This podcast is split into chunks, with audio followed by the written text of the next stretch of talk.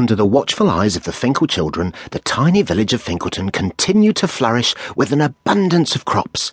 And for two years in a row, the weather remained perfect. Unfortunately, sometimes perfection is wrecked by those with selfish motives. There were people who would stop at nothing to acquire land in Finkleton. However wrong it may be, greed can become an overwhelming hunger.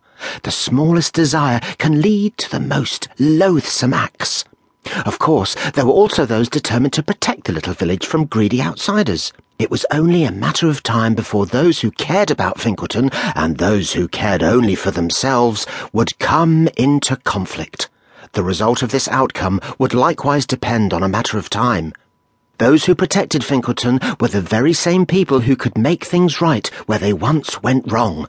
The hands of time cannot be controlled. Or can they?